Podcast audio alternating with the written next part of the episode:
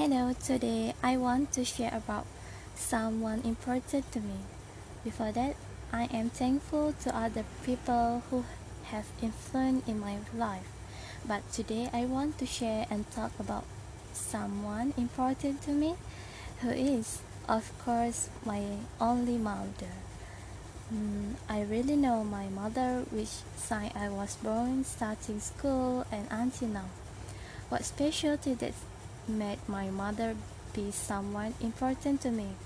Mm, I think all people who be children know why mother is important. The first reason is she gave birth to me. She went through pain and gain while giving birth to me. So I'm thankful that Allah always protect her every time. The other reason is my mother always loved me and her children. That's why important as a child to make my parents happy.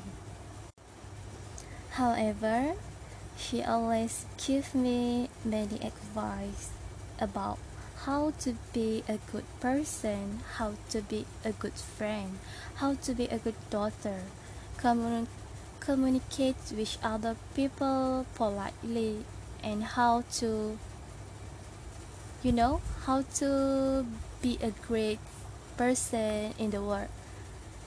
And she always remind me to always obey to parents and my religion, Islam. So I feel very thankful and grateful to Allah that give me a chance to make my mother happy. And I promise to myself to protect my father, my mother, and my family.